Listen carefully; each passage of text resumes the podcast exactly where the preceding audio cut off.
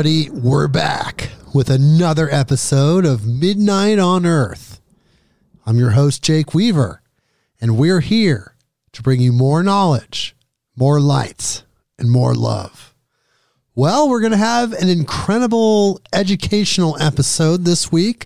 We're going to learn about Sasha Shulgin, Alexander Sasha Shulgin, who is a psychedelic legend that left this world in 2014 kind of a under the radar psychedelic legend in the vein of Terence McKenna and Timothy Leary, but yet maybe less talked about in the mainstream.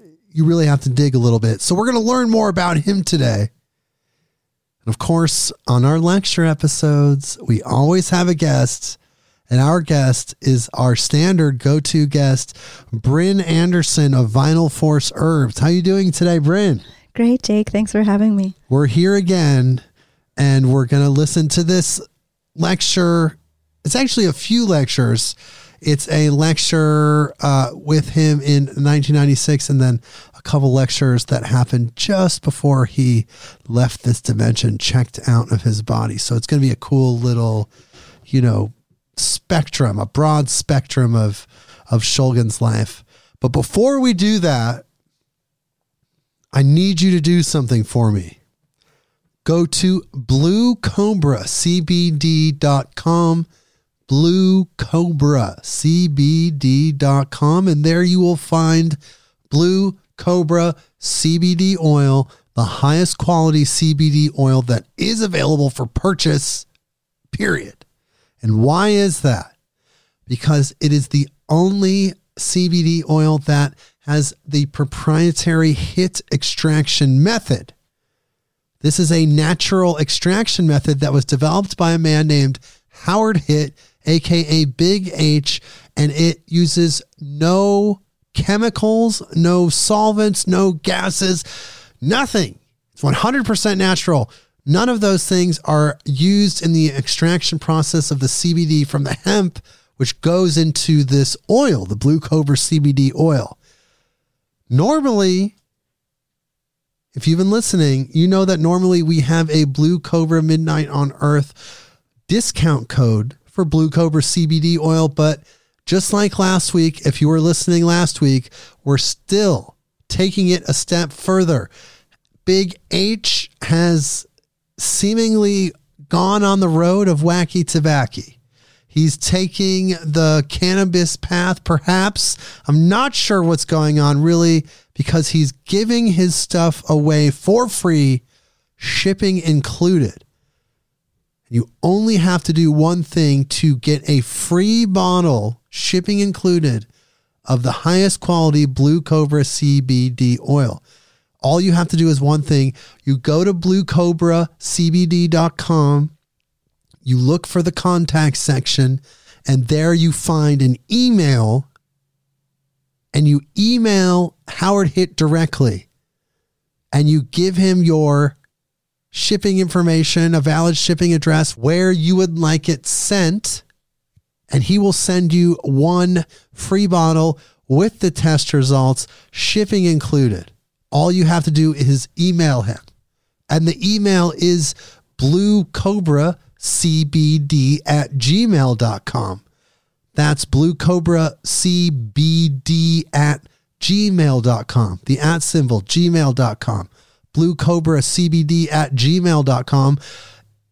It's literally, he's giving money away. And you, you contact him, you send him your information, and he will mail this bottle out to you Last week, I did say it was worldwide. Unfortunately, I have to backpedal on that one. I didn't realize I, I kind of made a mistake there.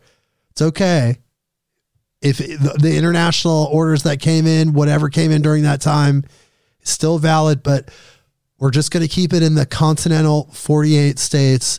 So, the continental 48, if you're listening to this, and you want a free bottle of Blue Cobra CBD oil, all you have to do is email Howard and you get a free bottle sent to you. Do that. Get your free bottle.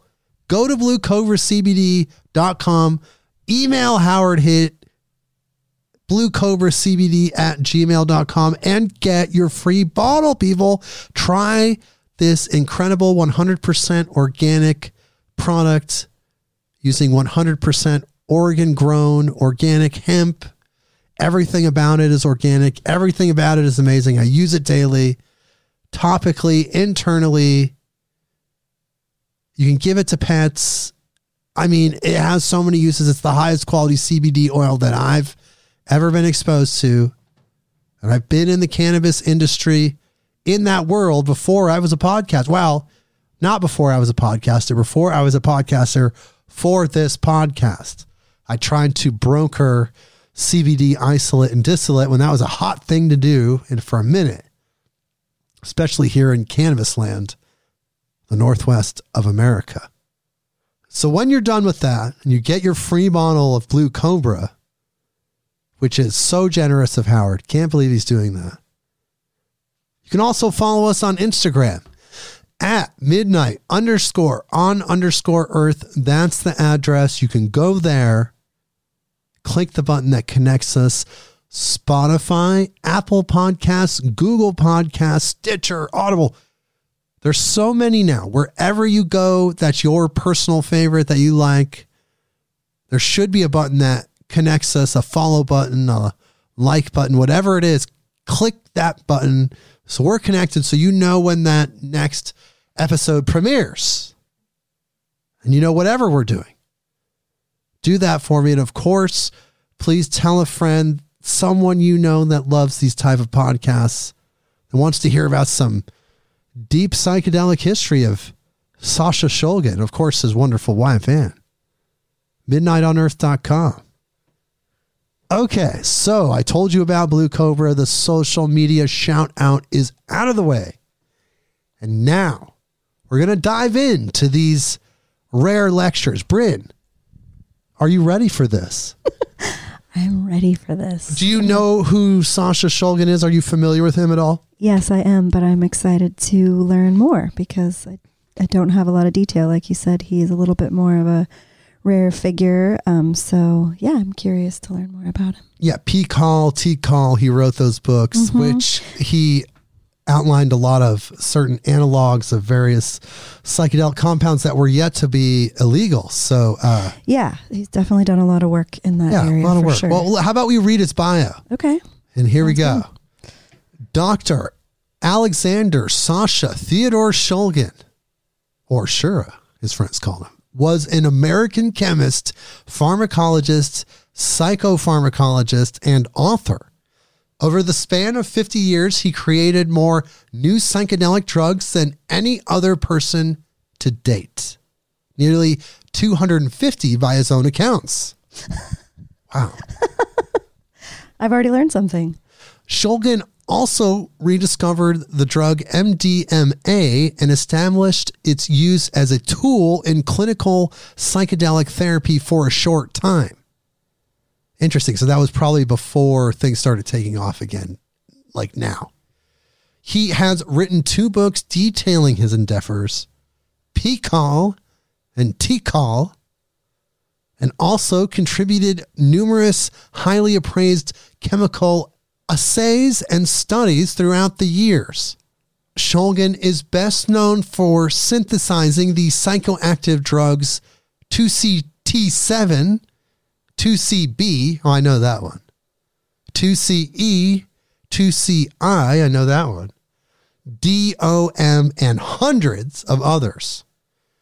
Due in part to Shulgin's extensive work in the field of psychedelic research and the rational drug design of psychedelic drugs, he has since been dubbed the godfather of psychedelics. Interesting. Prior to his 2010 health issues, Shulgin had been working on a series of N-allylated tryptamines, including E 5-MeO-DALT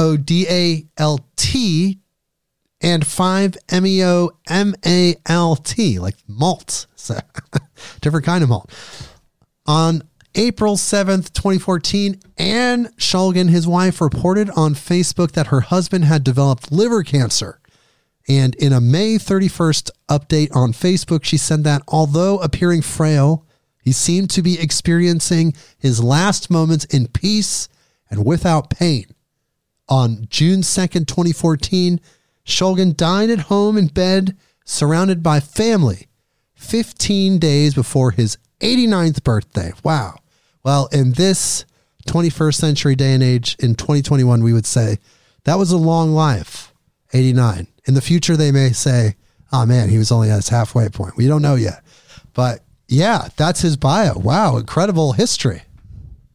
Have you tried any of those substances, Bryn, that he listed the 2CB, 2CI? I'm not. I've tried two of those on the list. I've tried 2CB and 2CI, and they're both really interesting, not very hallucinogenic, but just very serotonin boosting and just puts you in that dimension, but in a very functional way. So the first lecture we're going to listen to is an interview that Sasha Shulgin did in 1996 in Mexico with a journalist there. And they have a really, really amazing conversation. And it's a great way to introduce you to him and kind of get you in his frequency so you can feel what he was thinking in that time. It was in Palenque, and it's an incredible interview. So we're going to start there, and then we're going to go to some interviews that took place around 2013, maybe even in 2014, where we hear some really touching final thoughts towards the tail end of his life in this dimension. So that will be very sweet and amazing to listen to at that time. And as we usually do in these lecture episodes, we're going to be sitting here taking notes, thinking about what to talk about at the end. So that's what we do. We listen, we learn together. You'll hear me come in, maybe laugh, maybe make a comment here and there. And at the end, we'll be back to talk about what we've learned as we close this episode out. So thank you for joining us. We're going to go ahead and start. This is Sasha Shulgin in Palenque, Mexico in 1996. Here we go. Psychedelics, drugs, or potential tools to explore the mind. Tools. What motivates the researchers in this field? Psychedelics, why and how? Interviews with Luc Sala. Sasha Shulgin. Some call him the father of MDMA, but in fact, he is one of the leading researchers in entheogens, in chemicals that change our mood, our brain. Now, what I'm interested in, uh, Sasha, is the roots of this all. I mean, you started working this as a scientist in a laboratory with modern means, but doesn't all this searching for the alternative goes back many, many, many centuries? Well, you have to realize what I'm searching for, which is not for altering consciousness or for having fun or for enjoying this or for discovering that. I'm looking for tools that can be used for studying the mind.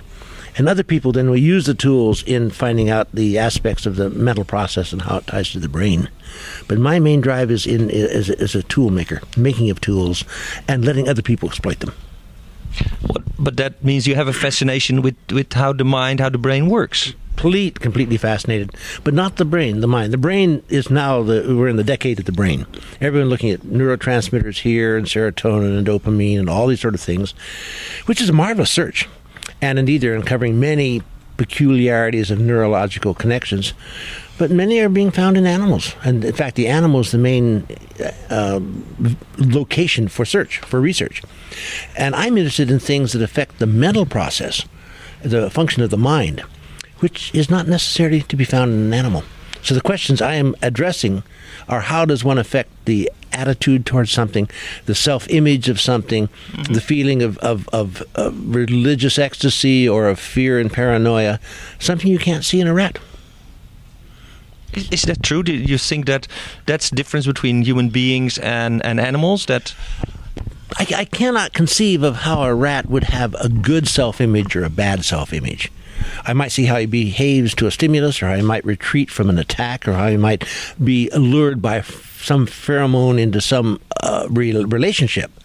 But a self image, uh, the uh, knowledge that he is mortal and he must achieve something or other before his death, uh, the sense that he has a an ominous uh, apprehension of something that might occur in the future, uh, the memory of an early life experience, uh, earlier incarnation, reincarnation. These are interesting aspects of the human mind, but they're not that, to my knowledge, knowledge of a part of the rats. In, well, long time ago there was Saint Francis uh, in Italy, and he. I was I like that he went out and preached to the animals and the birds. So there must be something. Well, maybe uh, he enjoyed that form of uh, interaction. I did the birds respond well? I don't remember. there is no order of, of, the, of the birds yet. no, yeah. But there is a St. Francis. There is a Saint Francis, and and then he changed things. San Francisco, for one thing. Um, can you can you when you go back to when you were young? What what was there something that made you go for the mind? Yes, uh, it was um, an extraordinary experience with mescaline. Oh gosh, about forty, maybe forty years ago, I was given in an experimental setting uh, 350 milligrams of mescaline sulfate, and I knew intellectually what it was and what it did, but I did not know personally what it was and what it did. There were about 10 of us together, and about half of us were experimental subjects, and half of, of the people were babysitters. And I went in it with an, rather an open view of what was going to happen, and I was totally dumbfounded by what occurred. I suddenly found myself into an extraordinary world, physical world around me, visual, sensory world of color, of interpretation, of motion, of form, of shape. And I, my first response was to say, how did this drug do this? How did 350 milligrams of a white solid produce this effect? And then I realized the drug had almost nothing to do with it.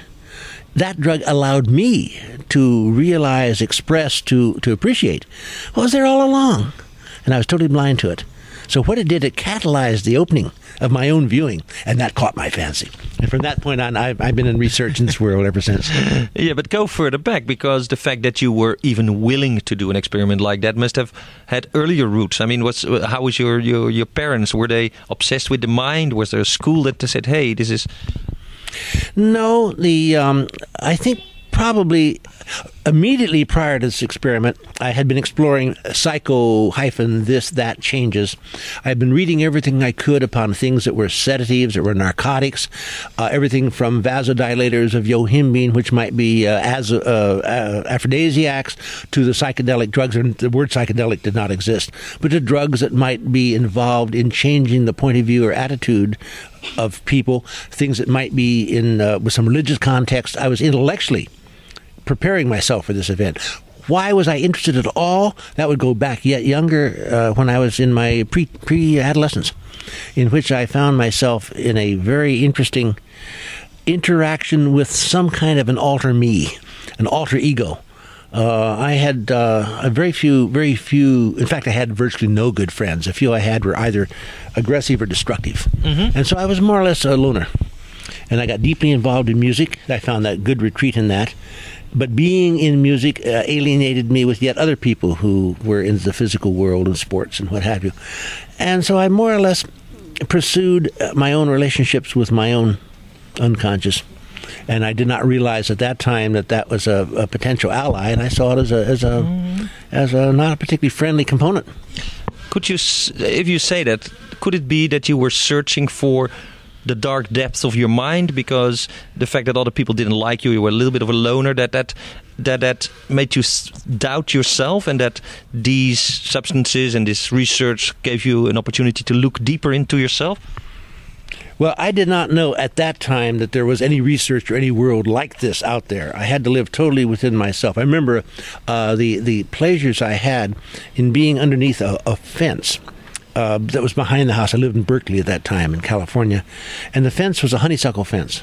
And on it were these marvelous little blossoms that you could bite the end off and, and have a very sweet drop of fluid. And I found that was an ally in the sense that here was something that made me feel at home. And yet my neighbor and my parents owned the fence, but the path underneath it went on both sides. And I could, in essence, uh, straddle across both worlds in a, and use the. You still do that, I huh? still do that, yeah. But I use the honeysuckle as sort of a as a personal uh, palliative retreat. And it was a personal friend of mine, and uh, I established a good relationship with that plant. And maybe that was the beginning of a relationship with plant and plant materials. Just the sweetness and the and the absolute trustworthiness of honeysuckle. But so your mot- motivations might not have been to seek the Godhead at first. You were just curious. You wanted to know why you were different and how that worked. I don't think I'm interested in the Godhead now. I don't quite know what it is. I'm interested now in what works upstairs and why it works.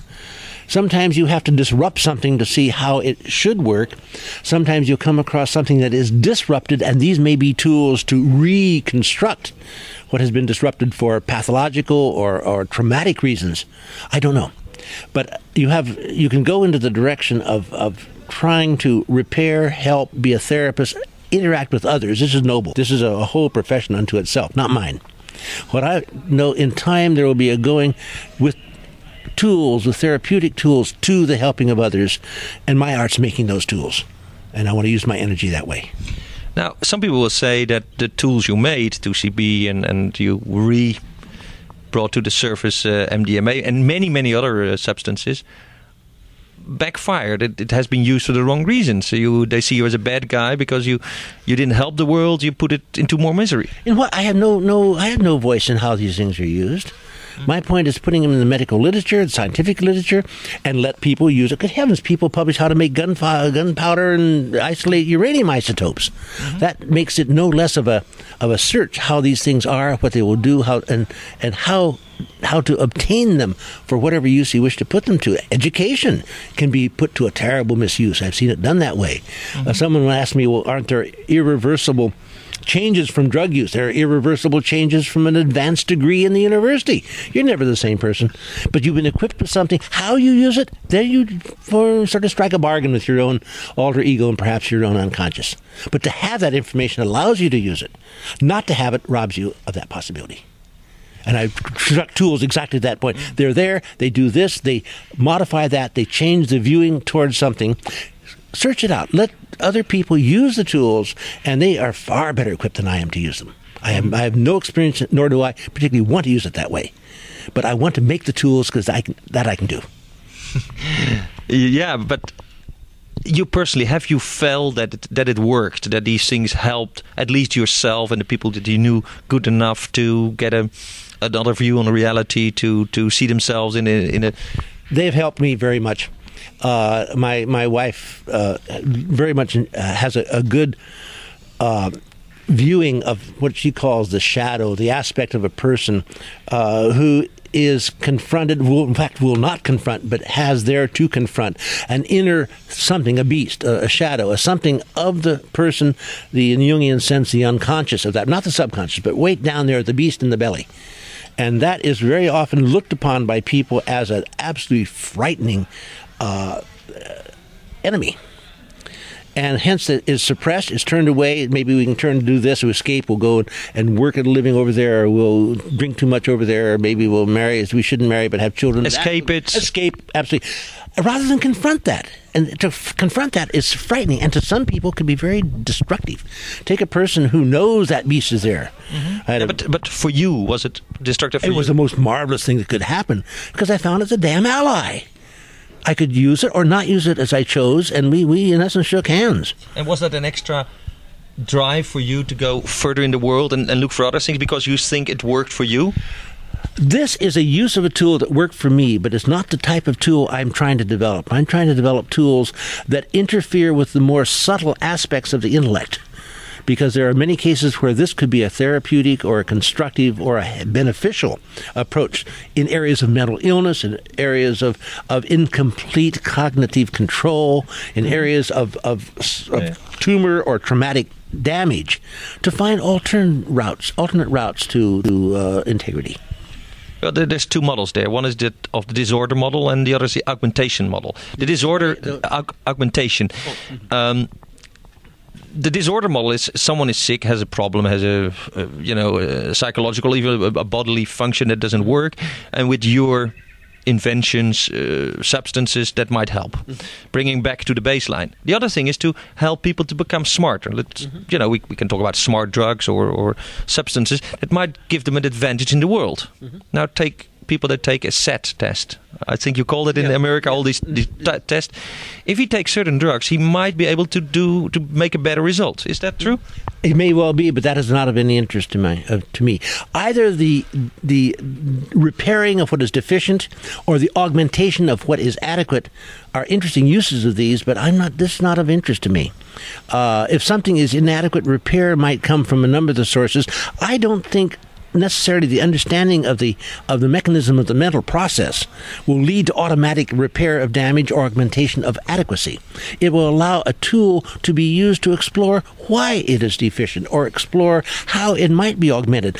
Do, I don't really believe augmentation is that difficult a task. I think that we're we're running at a full three percent of our capability right now, and I think with just a little bit of, of uh, self discipline or perhaps a little bit of faith per, in, in oneself, you could go from three to four percent. That's a big increase, and it doesn't take a drug at all.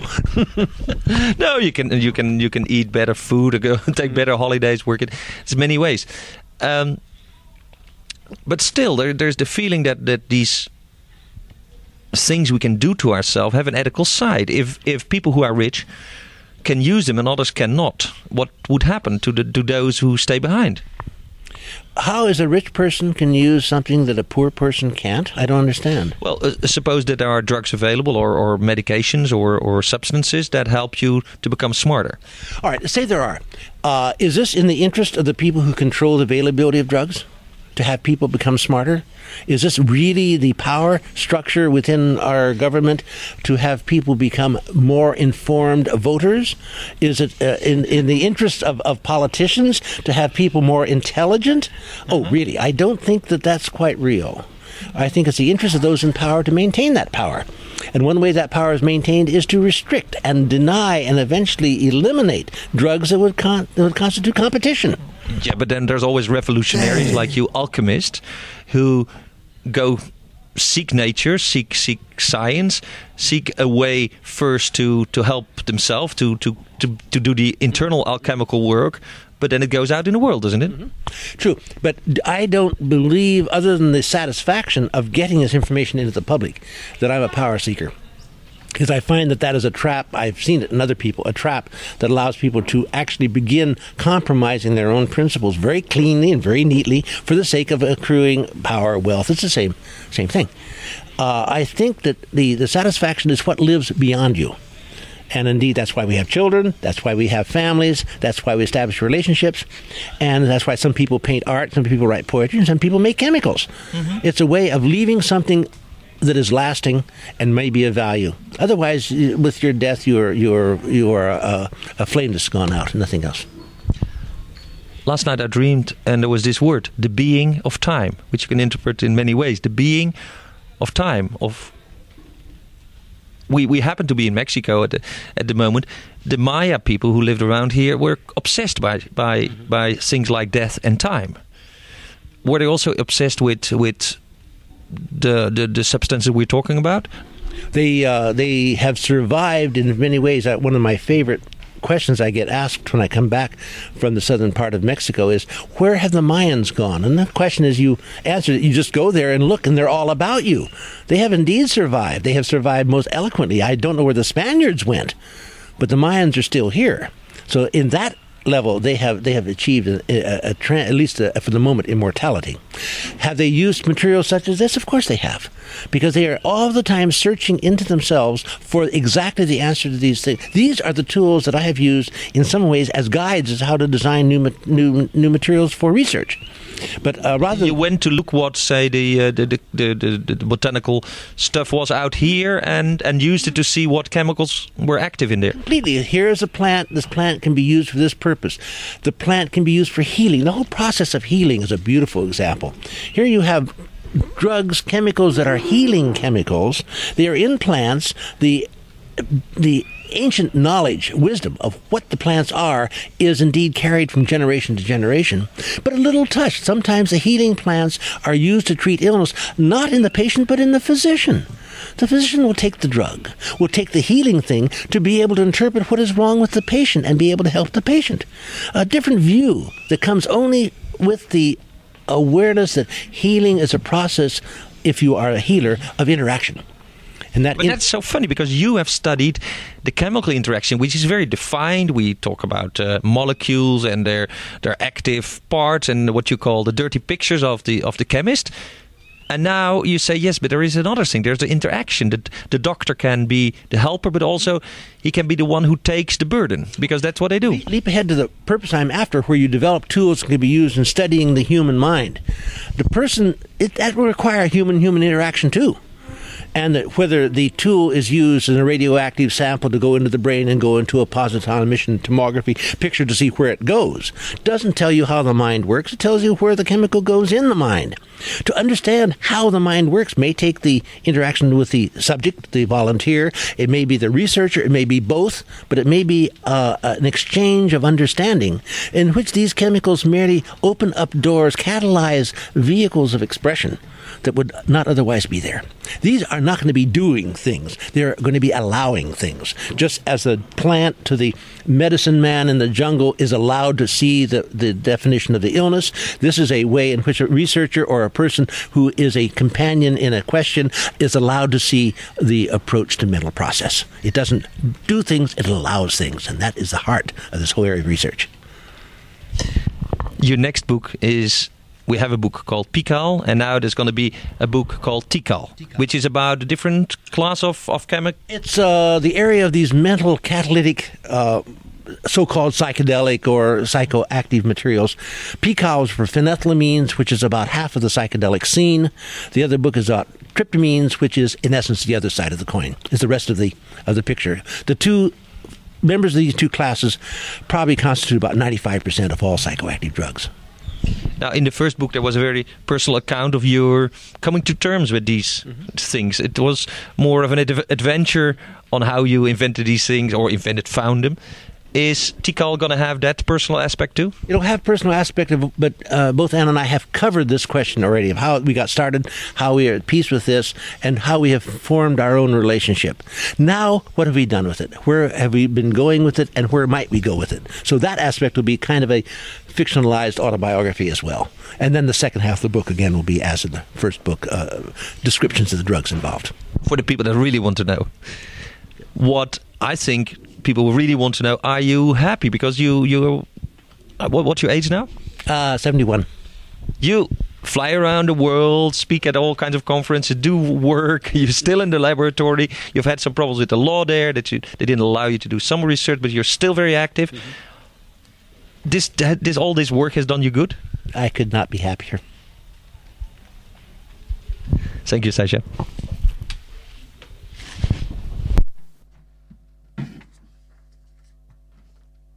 Okay. That was one section of this interview. I think there's more. There are chemicals that are pheromones to insects, which come from plants. That the pheromone, for example, if it comes from a okay, it looks like these are some outtakes. Moves to early in the but day, then it'll long optical isomer, will turn circle away back, I have a feeling. the mating half of the other insect. But the insect will then come at the right time of day to pick up the pollen at the right time to take the other chemistry. Weird, weird, yeah, weird pheromones. I mean, weird this, and without one, you don't have the other. This interview took place in Palenque, in the Mexican state of Chiapas, and a place where magic mushrooms can be found in the fields. But the same goes for many places in Mexico, and in the old days, there was probably a cult around magic mushrooms or other psychedelic substances. Sasha Shulgin is probably the most renowned expert in the world on synthetic drugs. Chemical compounds that have effects that resemble those of the magic mushrooms or other substances from the past, like the ergot or some substances that people think that the Aztecs used in their time a few thousand years ago. Sasha Shulgin researched most into psychedelic drugs and has written two books. One of them is called PiHKAL, the people who are interested in phenylamphetamines, and his latest book is called TiHKAL, and it's about tryptamines. Tryptamines like DMT, one of the substances in magic mushrooms, or psilocybin. But DMT comes back in many, many substances from the jungle, like the ayahuasca from South America. Alexander Shulgin and his wife have done chemical research but also therapy, group therapy, individual sessions with many, many people based on the substances that they have found. And as Alexander Shulgin has said, he has used all the compounds that he found, invented, made. A truly remarkable man who can be seen as the father of ecstasy, although that's the one chemical compound he hasn't actually synthesized first. But he made many, many others, like 2CB, PCP, and many, many of these so called designer drugs, synthetic drugs, as they're known. The drugs of the disco scene, although that is certainly not what Alexander Shulgin intended. He made those drugs, he researched into strange substances, strange combinations, strange compounds in order to know more about the mind. Money states. It is a political interesting point of view of the, in Mexico, as almost all the marijuana is raised by the army. What is the size of the industry that is the war on drugs? Not how much money is involved. See, how big is that industry? Prisons and the fastest Yeah, growing. Yeah, yeah. It's, it's an enormous business. It's probably between three and five hundred billion dollars. So there's no reason to stop it. Who benefits? The uh, State Department can no longer enter Spain with a little muscle and do this and do that. No. Yeah, Dennis Peron said that uh, you know the effect of his work would be that the price of marijuana would go down, and I thought, Jesus, that is maybe the, not the wisest thing to say because, yeah, K Bono, who has an interest in lowering the No. prices of marijuana? There's such a I mean, Dick, Dixie cups make cups routinely to sell for urine tests. A, a Hewlett Packard is back ordered on GCMSs at $50,000 a piece, providing these instruments for people who want to confirm urine tests of people who want to work for the gas company but can't work for the gas company unless they pee in a cup every three weeks. This is big business. Who benefits by wiping out the Constitution, which has been about 30% stripped of its meaning because of the war on drugs? It used to be you were secure in your house. You may now be entered by a policeman who's acting in good faith, and I have yet to see a policeman who doesn't act in good faith, without a warrant. If in good faith he thinks there may be a drug crime committed. and you have salt on your kitchen table. That is part of. If in good faith he believes there is some crime associated with your car, he may take your car without even arresting or bringing a charge. Your car is gone. And he keeps it without accounting it. There's no auditing. Now, now there was the feeling that you know, a nation always needs a war. Yeah. Now we had a war on drugs, and there was the hope that there, that there would be, or the hope there was the idea that there would be a thing called uh, the war on uh, cyberspace. Yeah, the electronic frontier, the electronic hypeway. I think Max Moore called it. Um now they're finding out it doesn't work. People don't want this new, this new expansion. Would They that will revert later. to the war on drugs? Would they go back? Would the government, instead of spending money now on the electronic highway, go back to, to fighting drugs? They've never left fighting drugs. That's, le- le- not Well, bad. people say that under Clinton there was a little bit of a of, a- of a less of a less of a of a thing. Oh, I missed it. Yes, you think it, it, it went on as This is, strong the as this is the only election I know of in which a Republican ran against a Republican. no, tell Clinton to win as the uh, things. He says every teenager. We're going to have this McCaffrey figure a way we can get this into law and so forth. Every teenager who applies for a driving license shall take a drug test. You can deny him the license, but are you going to deny three out of every hundred teenagers a driver's license because your tests are mediocre? What are you going to do with the people who fail? Tell them to come back in six months? They never answer these questions. If you realize that morphine has now been shown to be a natural component of the brain, beside oh, bagels giving you opium poppies things, uh, you drive down on a bus in the back of a bus in, in going from here over to uh, Villahermosa, and that pot smoking back makes you positive urine marijuana for the next three days. Uh, that's not of your doing, but you're positive, and three out of every hundred are false anyway. You're you're condemning. Why, why, why are people. making people this, this nearly fascist, frightening society? Because it's not good it for our is health. control. No, it's not good for our health. It's not good for the Constitution because it is a control. What, why do people form police states? I lost the, the thread.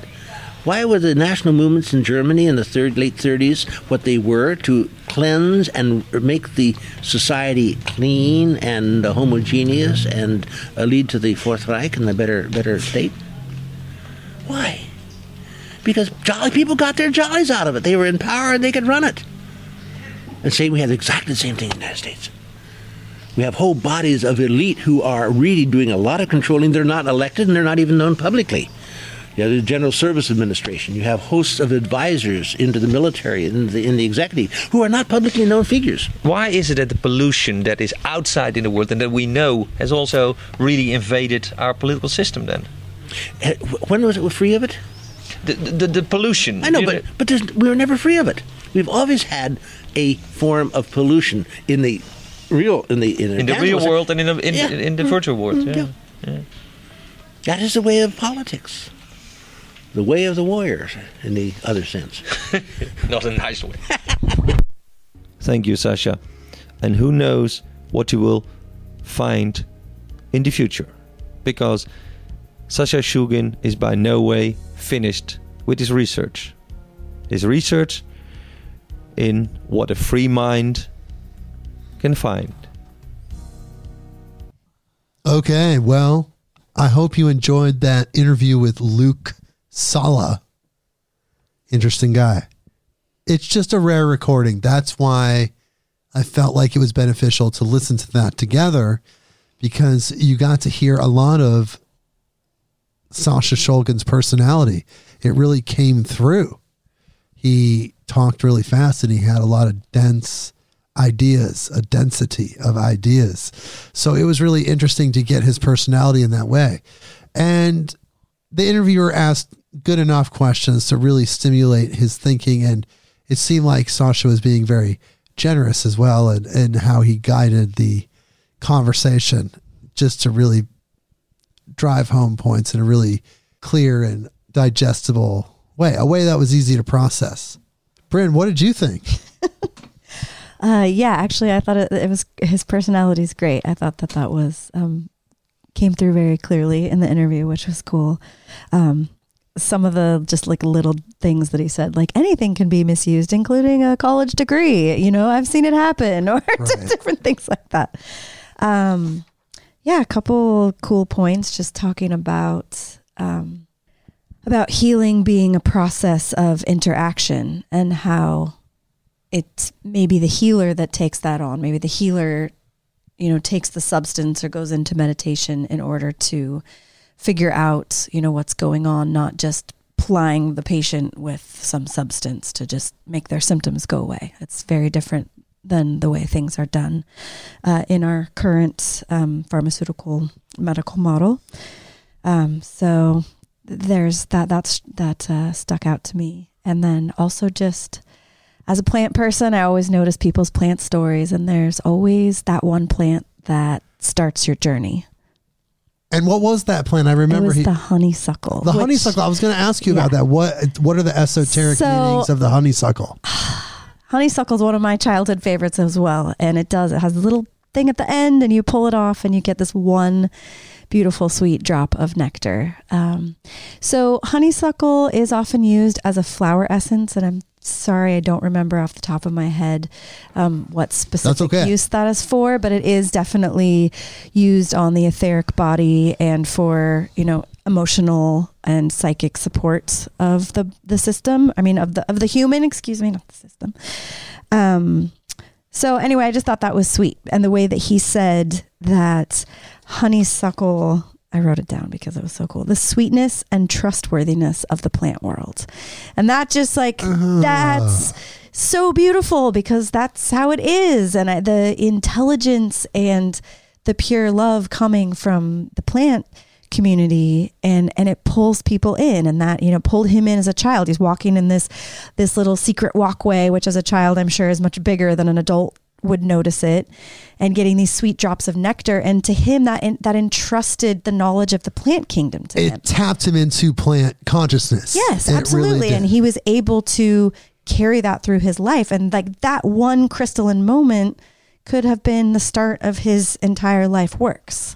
And he said he was a tool maker, which I thought that was interesting. That Yeah. he wanted other people to use. He just knew how to create the tools, which I thought was really cool. And he did 250. And like uh, Luc Sala was saying, he tried them all. So wow, what an incredible, incredible run. Yeah, that would be interesting to read about. And he also talked about how it didn't really matter the amount or the substance. It really just was about unlocking where you can go once you allow yourself to get there. It allowed things to happen. It didn't make things happen. Right. He said that it, it wasn't, he, you know, how did this drug do this? That it wasn't, that the drug did nothing at all. It was more that it allowed something to open up inside him that had been there all along.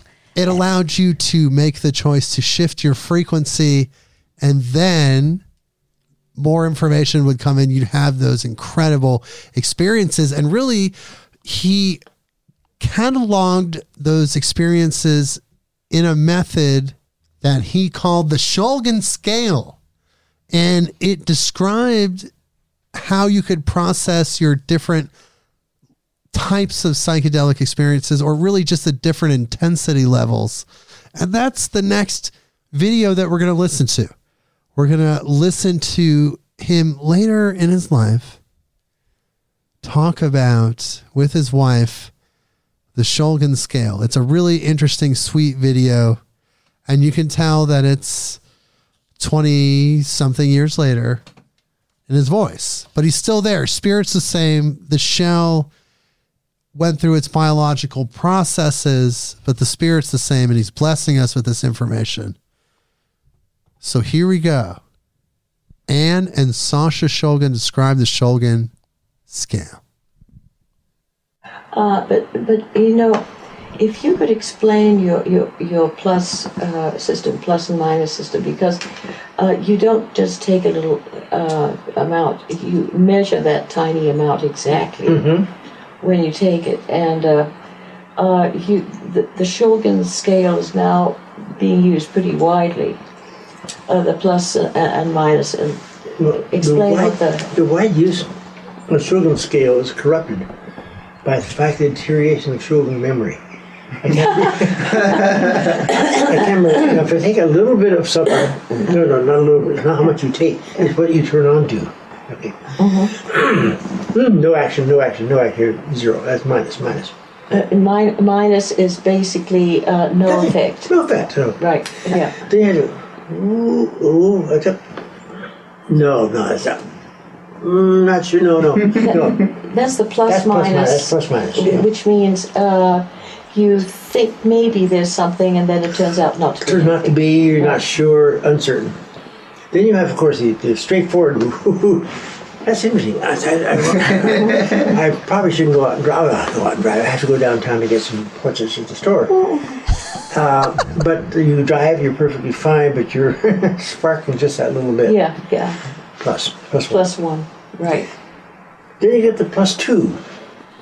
But which but, uh, again, uh, you don't take uh, any amount of the, the new drug. Um, uh, except maybe every two or three days. Uh, Oh, sorry, no, even three, even twice a week at most. Yeah. Okay. So so you go up very very slowly, and then uh, if you get to plus one, then you go up even more slowly because you've got effect. Because you want plus two is where you are. Ooh, the- this is really, really going somewhere. No driving. And No drive, no driving. and uh, you're And not quite certain about phone. this and that. I don't know. Did you record the time when we started? I, I Right, seem to lost yeah, my. I don't know where. Yeah, that, that, that's plus two. plus Two is you definitely excuse me you definitely know there's an effect and you can uh, begin to tell you can pretty much tell what the, the nature of the effect is Right. Yes, and you can write it down. This this. Yeah. Plus 3 I'm not going to drive that car. No, no, actually, out. You know, I'll sit right here and enjoy what's going on. Ooh, it's interesting. But I never saw those things on on a, on a ceiling before. Did you ever see those out there? Yeah, that's plus three. you're no longer uh, daring to interact with the outside world because it just wouldn't be safe Absolutely.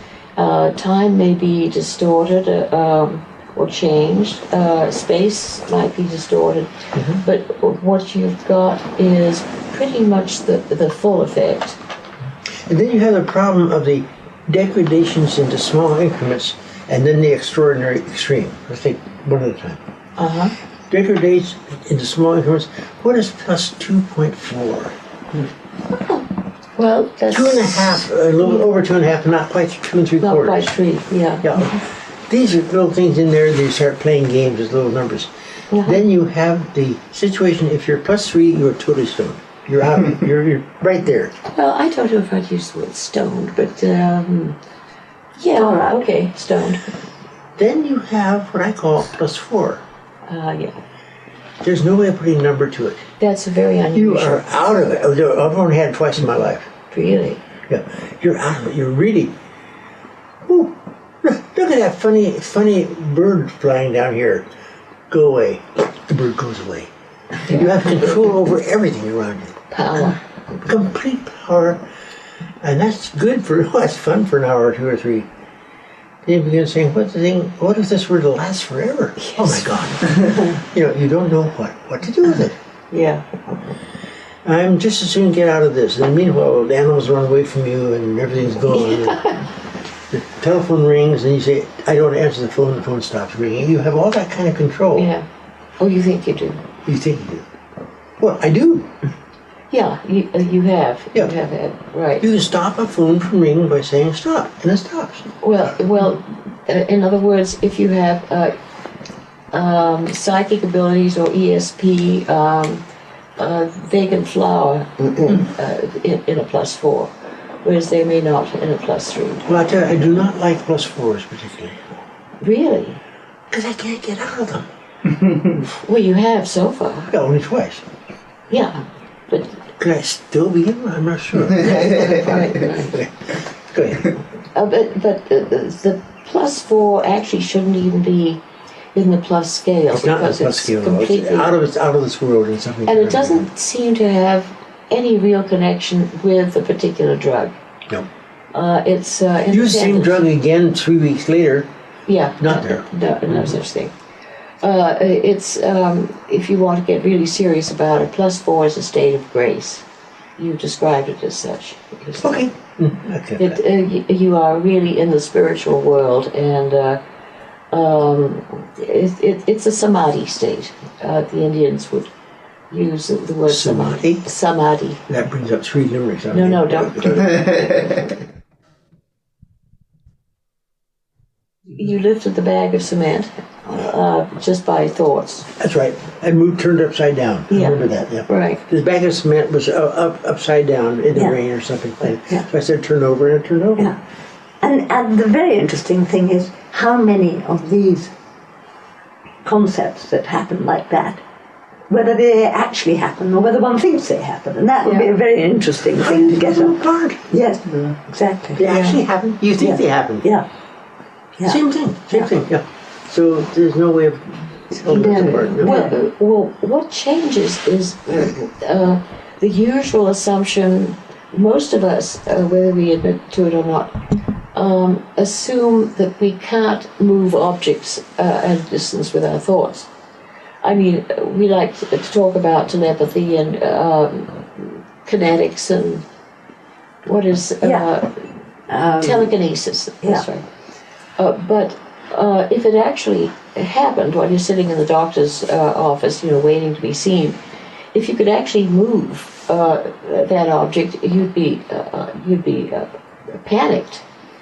But in this state, uh, you know you can, Yeah. And therefore you do. Yeah. You know. Yeah.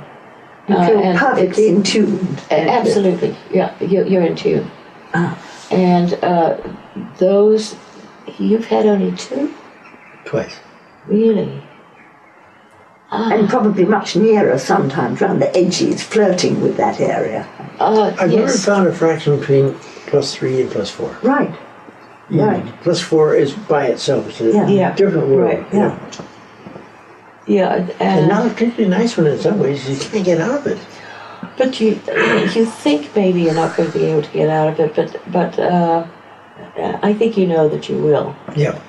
As- and At the time, you can worry that you won't get out Yeah. of it, can't you? That Yeah. it's- it has that feeling of eternity. but a certain amount of experience uh, was a strange thing because even though um, you know you're going to get out of it, one of the things that that uh, comes to you when you're in that state is that you know that some part of you is always in that state. It's just you're not you consciously sight aware of it. it. Yes. Uh, but also, a plus four not not only has nothing to do with a particular drug. It it is not necessarily connected with taking Yeah. a drug. It can come Can- spontaneously. Yes, a- yes, right. absolutely. Yeah. Dang, Sasha Shulgin, 1925 to 2014. And so we're going to continue same era, same interview, and a different section. Again, at the tail end of his life. I loved that scale, the Shulgin scale. And we're just going to listen to them talk a little bit about mescaline and MDMA, and then we'll, we'll, we'll recap it after that. Here we go. I know the first uh, the first real psychedelic experience I, I had was uh, the peyote, and that definitely was no question. Uh, uh, but there was so much packed into that one experience that when I met Sasha many years later, I told him very firmly that I didn't believe that anyone should take a psychedelic more often than once every six years. Six, years. And he said, six years? Because it'd been six years since I'd, since this had happened, and I was still processing all the things that had happened. Just, just incredible. Um, so uh, I think he talked me out of that. he said, I don't think you have to wait that long. oh, okay. Well, interestingly, the same. Uh, I took my first psychedelic experience about the same time she did. We had never met for, you know, until a couple of decades later. Oh, at the same time? It was the same time. No, you had your first, um, your first psychedelic experience was, uh, it wasn't really psychedelic. Uh, It was in the Navy. oh no, that that was that was another word entirely. Yeah, but but uh, weren't you No, no, I took mescaline.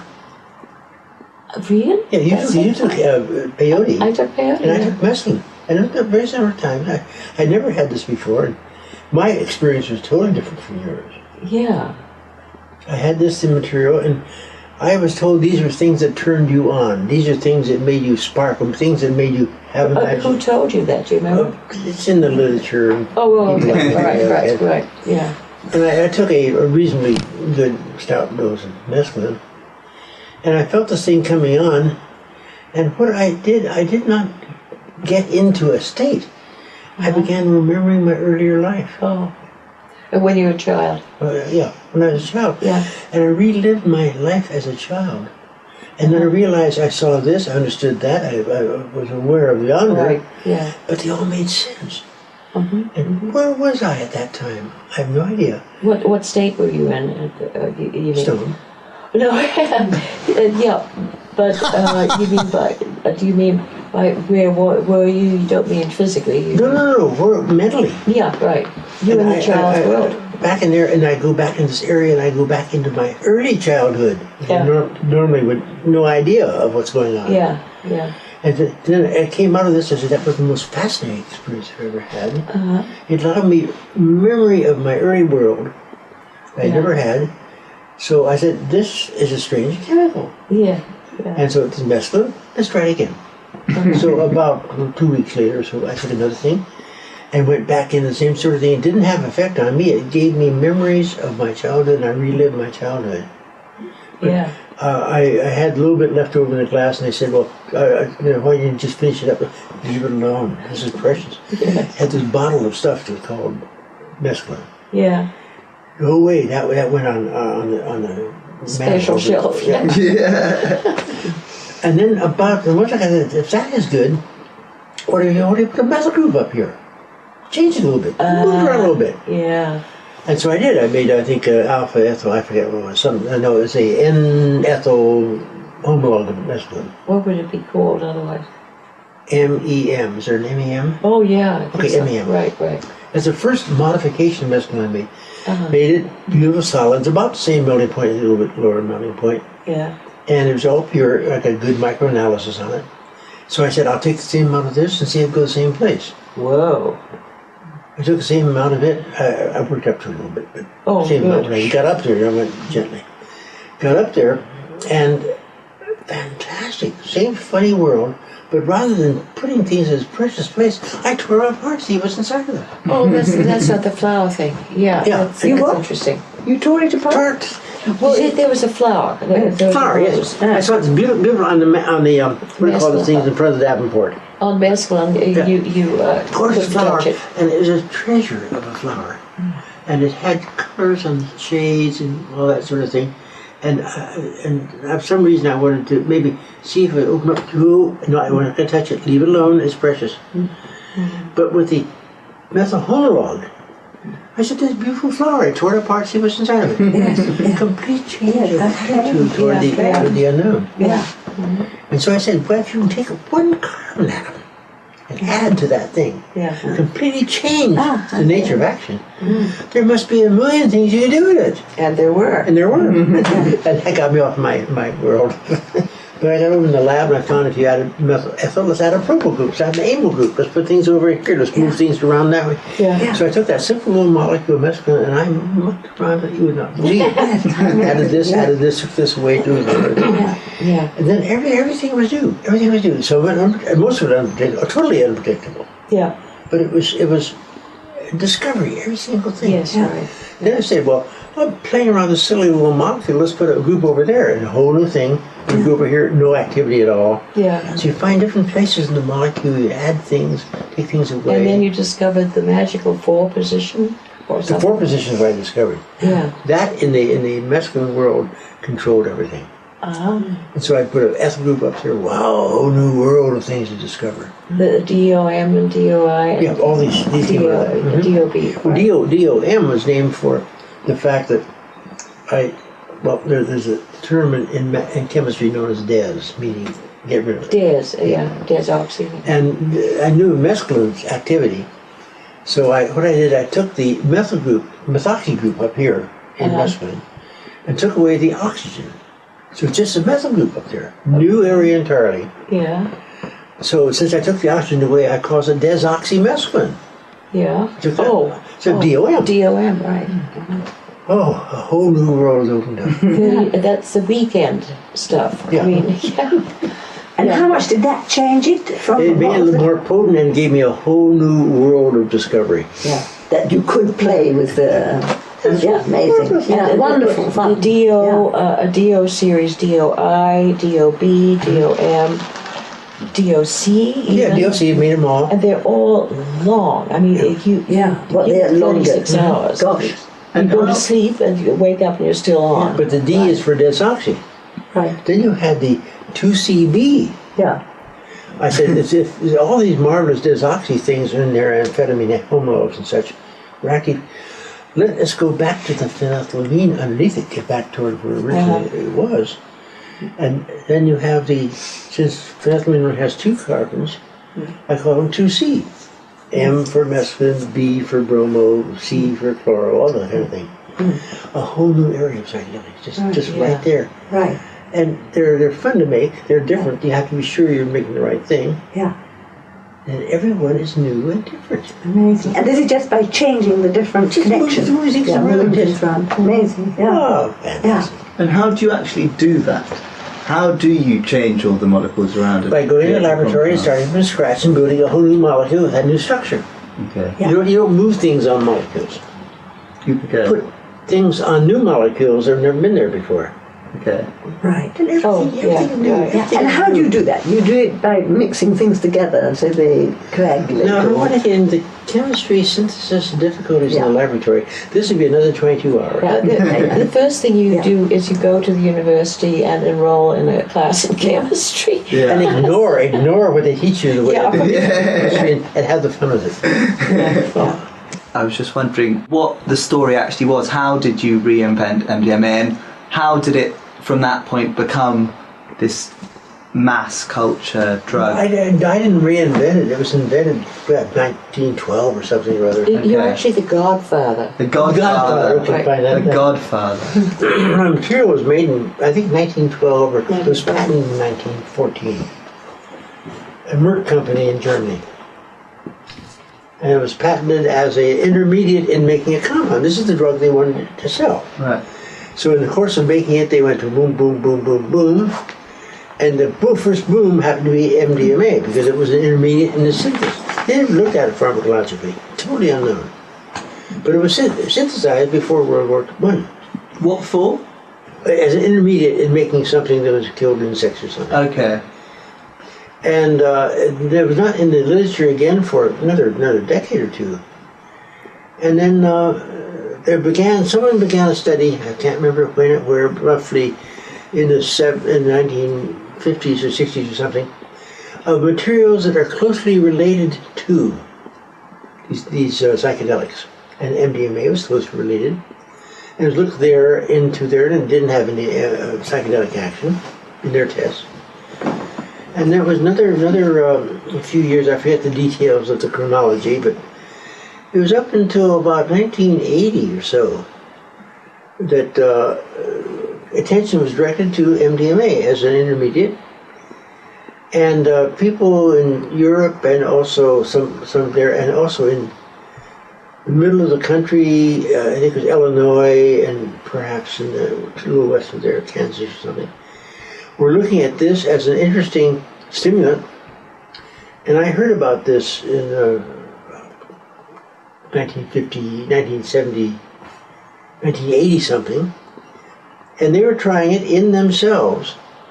And I was curious because I had tried a number of, of N-methylated amphetamine, amphetamines and stimulants. None of them were active. So I, did, I didn't believe this could be active. So I made some material. This was after it had been looked at them and not published. And by golly, it's a, it's a stimulant with a fair amount of psychedelic action. So I put it into the literature as such. That's my whole mm-hmm. art form. Right. Is finding things that are active, verifying they're active, making sure of it, publishing it, and get on to something else. Yeah. Yeah. I do not want to. It's a beautiful artwork. Yeah. Hmm? And and so how? What happened after that? How did it become Oh, it, so it, it, immensely it caught popular? it caught on like fancy for some reason. It was a, a group, I guess, it was in Texas, was it? Who No, before that, uh, Leo Zeff, um, Leo Zeff it. did- yes. gave it to Wait, Leo. A friend of mine, Leo Zeff, uh, psychologist. he's in his early 70s or something or other. And he'd done a lot of work with psychedelic drugs. And I re, we and I, he and I worked very closely together. I'd make materials for him. He'd give me the reports back and forth. A And psychotherapist. too. Hmm? A psychotherapist. He's psychologist. Psychologist. Yeah. Superb. And then he retired in 1970 He something. was ready to retire. ready to retire. And I found this MDMA thing, so I gave it to him. Said, I, I'm, I'm nothing new. I'm, I'm, I'm tired. Try it. Mm-hmm. and he tried it. Boy, he came out of retirement like that. he got it to all of his patients, all his Yeah. subjects, all his Yeah. physicians Yeah. he's working with, and he was probably responsible for its promotion to it. Oh, I mean, somewhere in number four thousand. 4,000. Yeah. Oh, wow. rings Funny enough. I, I know a film producer who's a very terribly successful, one of the top ones, very hard hitting film producer. And he was went for therapy with him and was given Oh, really? MDMA. And then he started a school for 500 untouchable children in India, oh. which he completely runs and Oh, finances. And I mean, he had a complete. Had a complete personality A change. transformation. Sorry, oh. don't let me interrupt. Well, that's it. I, I Yeah. got it. Him, he, Yeah. it triggered his fascination. He fell in love with it, spread it around the world, and that was the start of the N meth, N methyls. No N methyls existed before that. Yes. I had made about half a dozen of them, not active. Yeah. But this particular one, the N methylation, was a different compound. And so I got back in there and began making other N methyl things here and there, and some of them were active, some were not. Wow, what a history. It just kind of cut off there. Their rare recordings is kind of put together. I just really want you to grasp who Sasha Shulgin was and his wonderful wife, Anne, of course, and what his contribution was. There's a little rhyme up here at the end of this video. It says Sasha was one of the great givers to humanity, and his legacy lives on as a beloved friend and master alchemist who, like Albert Hoffman, has contributed vastly to human happiness and to our understanding of the fuller potential of the human mind. And I have to agree. I love his work. I love his vibes. That's why I had to integrate him into the show. He left this dimension right in 2014. So I had to figure out how to do one episode with Sasha Shulgin with these rare recordings. Hopefully, it's cohesive enough to where we picked up some interesting information. I feel like it's just there. You know, you listen to it, you get some psychedelic history. Maybe you can delve into his books, P. Call and T. Call. Credible books. Brian, what did you think of those little wrap up videos? I thought they were great. I loved uh, him talking with his wife, their uh, rapport with each other, and uh, the Shulgin scale, how they described each one. Um, he's a funny guy. I love. I've never had a plus four. Have you ever had a Had a plus four? Uh, I feel like I have for about fifteen minutes, where To I where you could control reality. Oh, I guess not so much that. No, but I, I guess I felt like it was so in the sense where it was different than a zero to three. It was a totally different plane. Like I wasn't on Earth anymore. Is this a DMT experience you had? Correct. I would have to say that would be that way just based on how you described it. Yeah, I mean, I guess that could be a 3.672. I didn't try to control anything. I, I mean, that's the other thing, though. It was, you know, so I was just absorbing what was happening. I wasn't like, oh, I'm gonna, you know, do this thing. My mind wasn't. I wasn't thinking about controlling anything. I was just, just there. so, anyway, um, but I thought that was funny how he's like, oh, am I okay? No, I shouldn't drive. Well, actually, yeah, I got to go out to the store. And that kind of moment of like, the sparkleness. it, sparkles. that was funny. Um, so yeah, interesting uh, thought about the scale and interesting for therapy use as well. Um, if Yeah. people are kind of trying to gauge if you're working with someone in that realm and trying to sort of gauge yeah, someone that's never really had underground psychedelics or black market psychedelics. It's just people that want it from their therapist or uh, as it becomes legal, especially here in Oregon, it's already decriminalized, but as it becomes even more legal, they'll want a way to process it in order to gauge and and really kind of have a foothold or have a hold on their experience so they can process it in the right way so it doesn't get too out of control even though sometimes those out of control experiences are where the magic happens. Right or where it was supposed to go. I just um, i don't think that his scale was intended for like it's a scale and it's loose. There's 3.5 and there's a 1.2 and it's just sort of a, a gauge for yourself as you're right. exploring. But I, I hope it does i was just speaking with someone um, the other day about this that as things become used for therapy whether they're mushrooms or mdma or, or whatnot that we don't lose sight of the spiritual aspect and the entheogen quality of that that it's opening yourself up to the greater mystery and that it doesn't all become compartmentalized and well you're number three and so we're going to put you in this category and then that's the insurance code number 12 and that you know what i mean like we, we got to be i hope mindful of that as we bring this into the therapeutic and legal realm Oh, definitely. And interesting synchronicity is that we listened to that first interview from 1996, and in 2021, Sasha Shulgin would have been 96 if he was still with us in his physical body. Little synchronicity there. there you go And I loved hearing the history of MDMA. And this guy has contributed a lot. Holy cow. And like I said, he's a little undercover. It's just one more person I wanted you to know about. That's why we're doing this episode. I'm really glad you're here, Bryn. What did you think? Thank you for being here. Yeah, it was it was really fun. It was great. I just one more thing.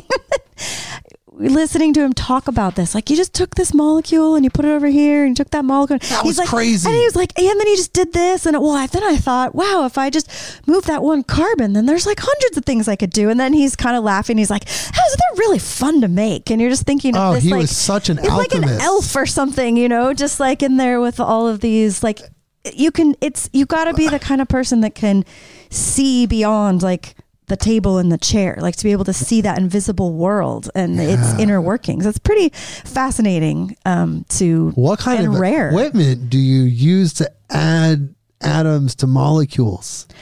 I think a lot of it is flasks and boiling water and different Just like old times, elements. huh? It, it- like they called him. I mean, really, that does all stem Just from like alchemy. Paracelsus might know. I don't know.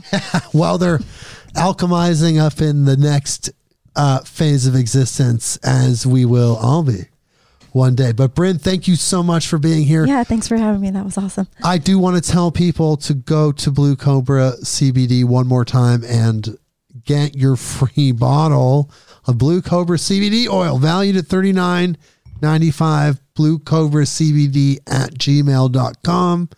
And everyone, we'll see you next week. Midnight on Earth.